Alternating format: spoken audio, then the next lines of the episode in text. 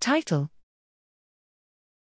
Diagnostic value of plasma microbial cell free DNA sequencing in hematopoietic stem cell transplant recipients, a systematic review and meta analysis. Abstract Hematopoietic stem cell transplant, HSCT, recipients are at increased risk for a wide spectrum of infections, including opportunistic infections with atypical presentations.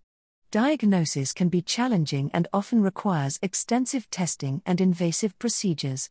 Sequencing of plasma microbial cell free DNA, MCFDNA, allows non invasive untargeted detections of human pathogens, making this modality appealing for this patient population.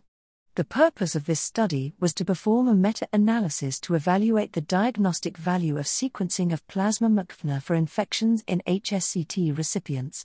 We searched for relevant articles in BASE, PubMed, and clinical trials. GA from January 1996 to November 2022.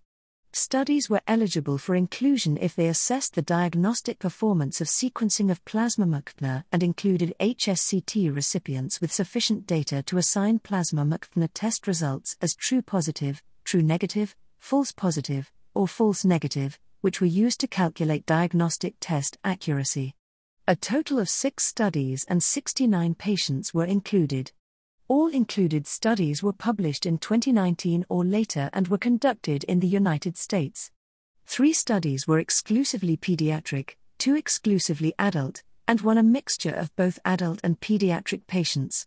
The pooled sensitivity was 0.90, 95% C 0.71 to 0.97, and the pooled specificity was 0.75, 0.49 to 0.90. The high pooled diagnostic odds ratio suggests that sequencing of plasma MCFDNA may have a unique diagnostic role in HSCT recipients. Its high sensitivity and capability to detect a broad array of pathogens makes it a promising adjunct to traditional diagnostic testing.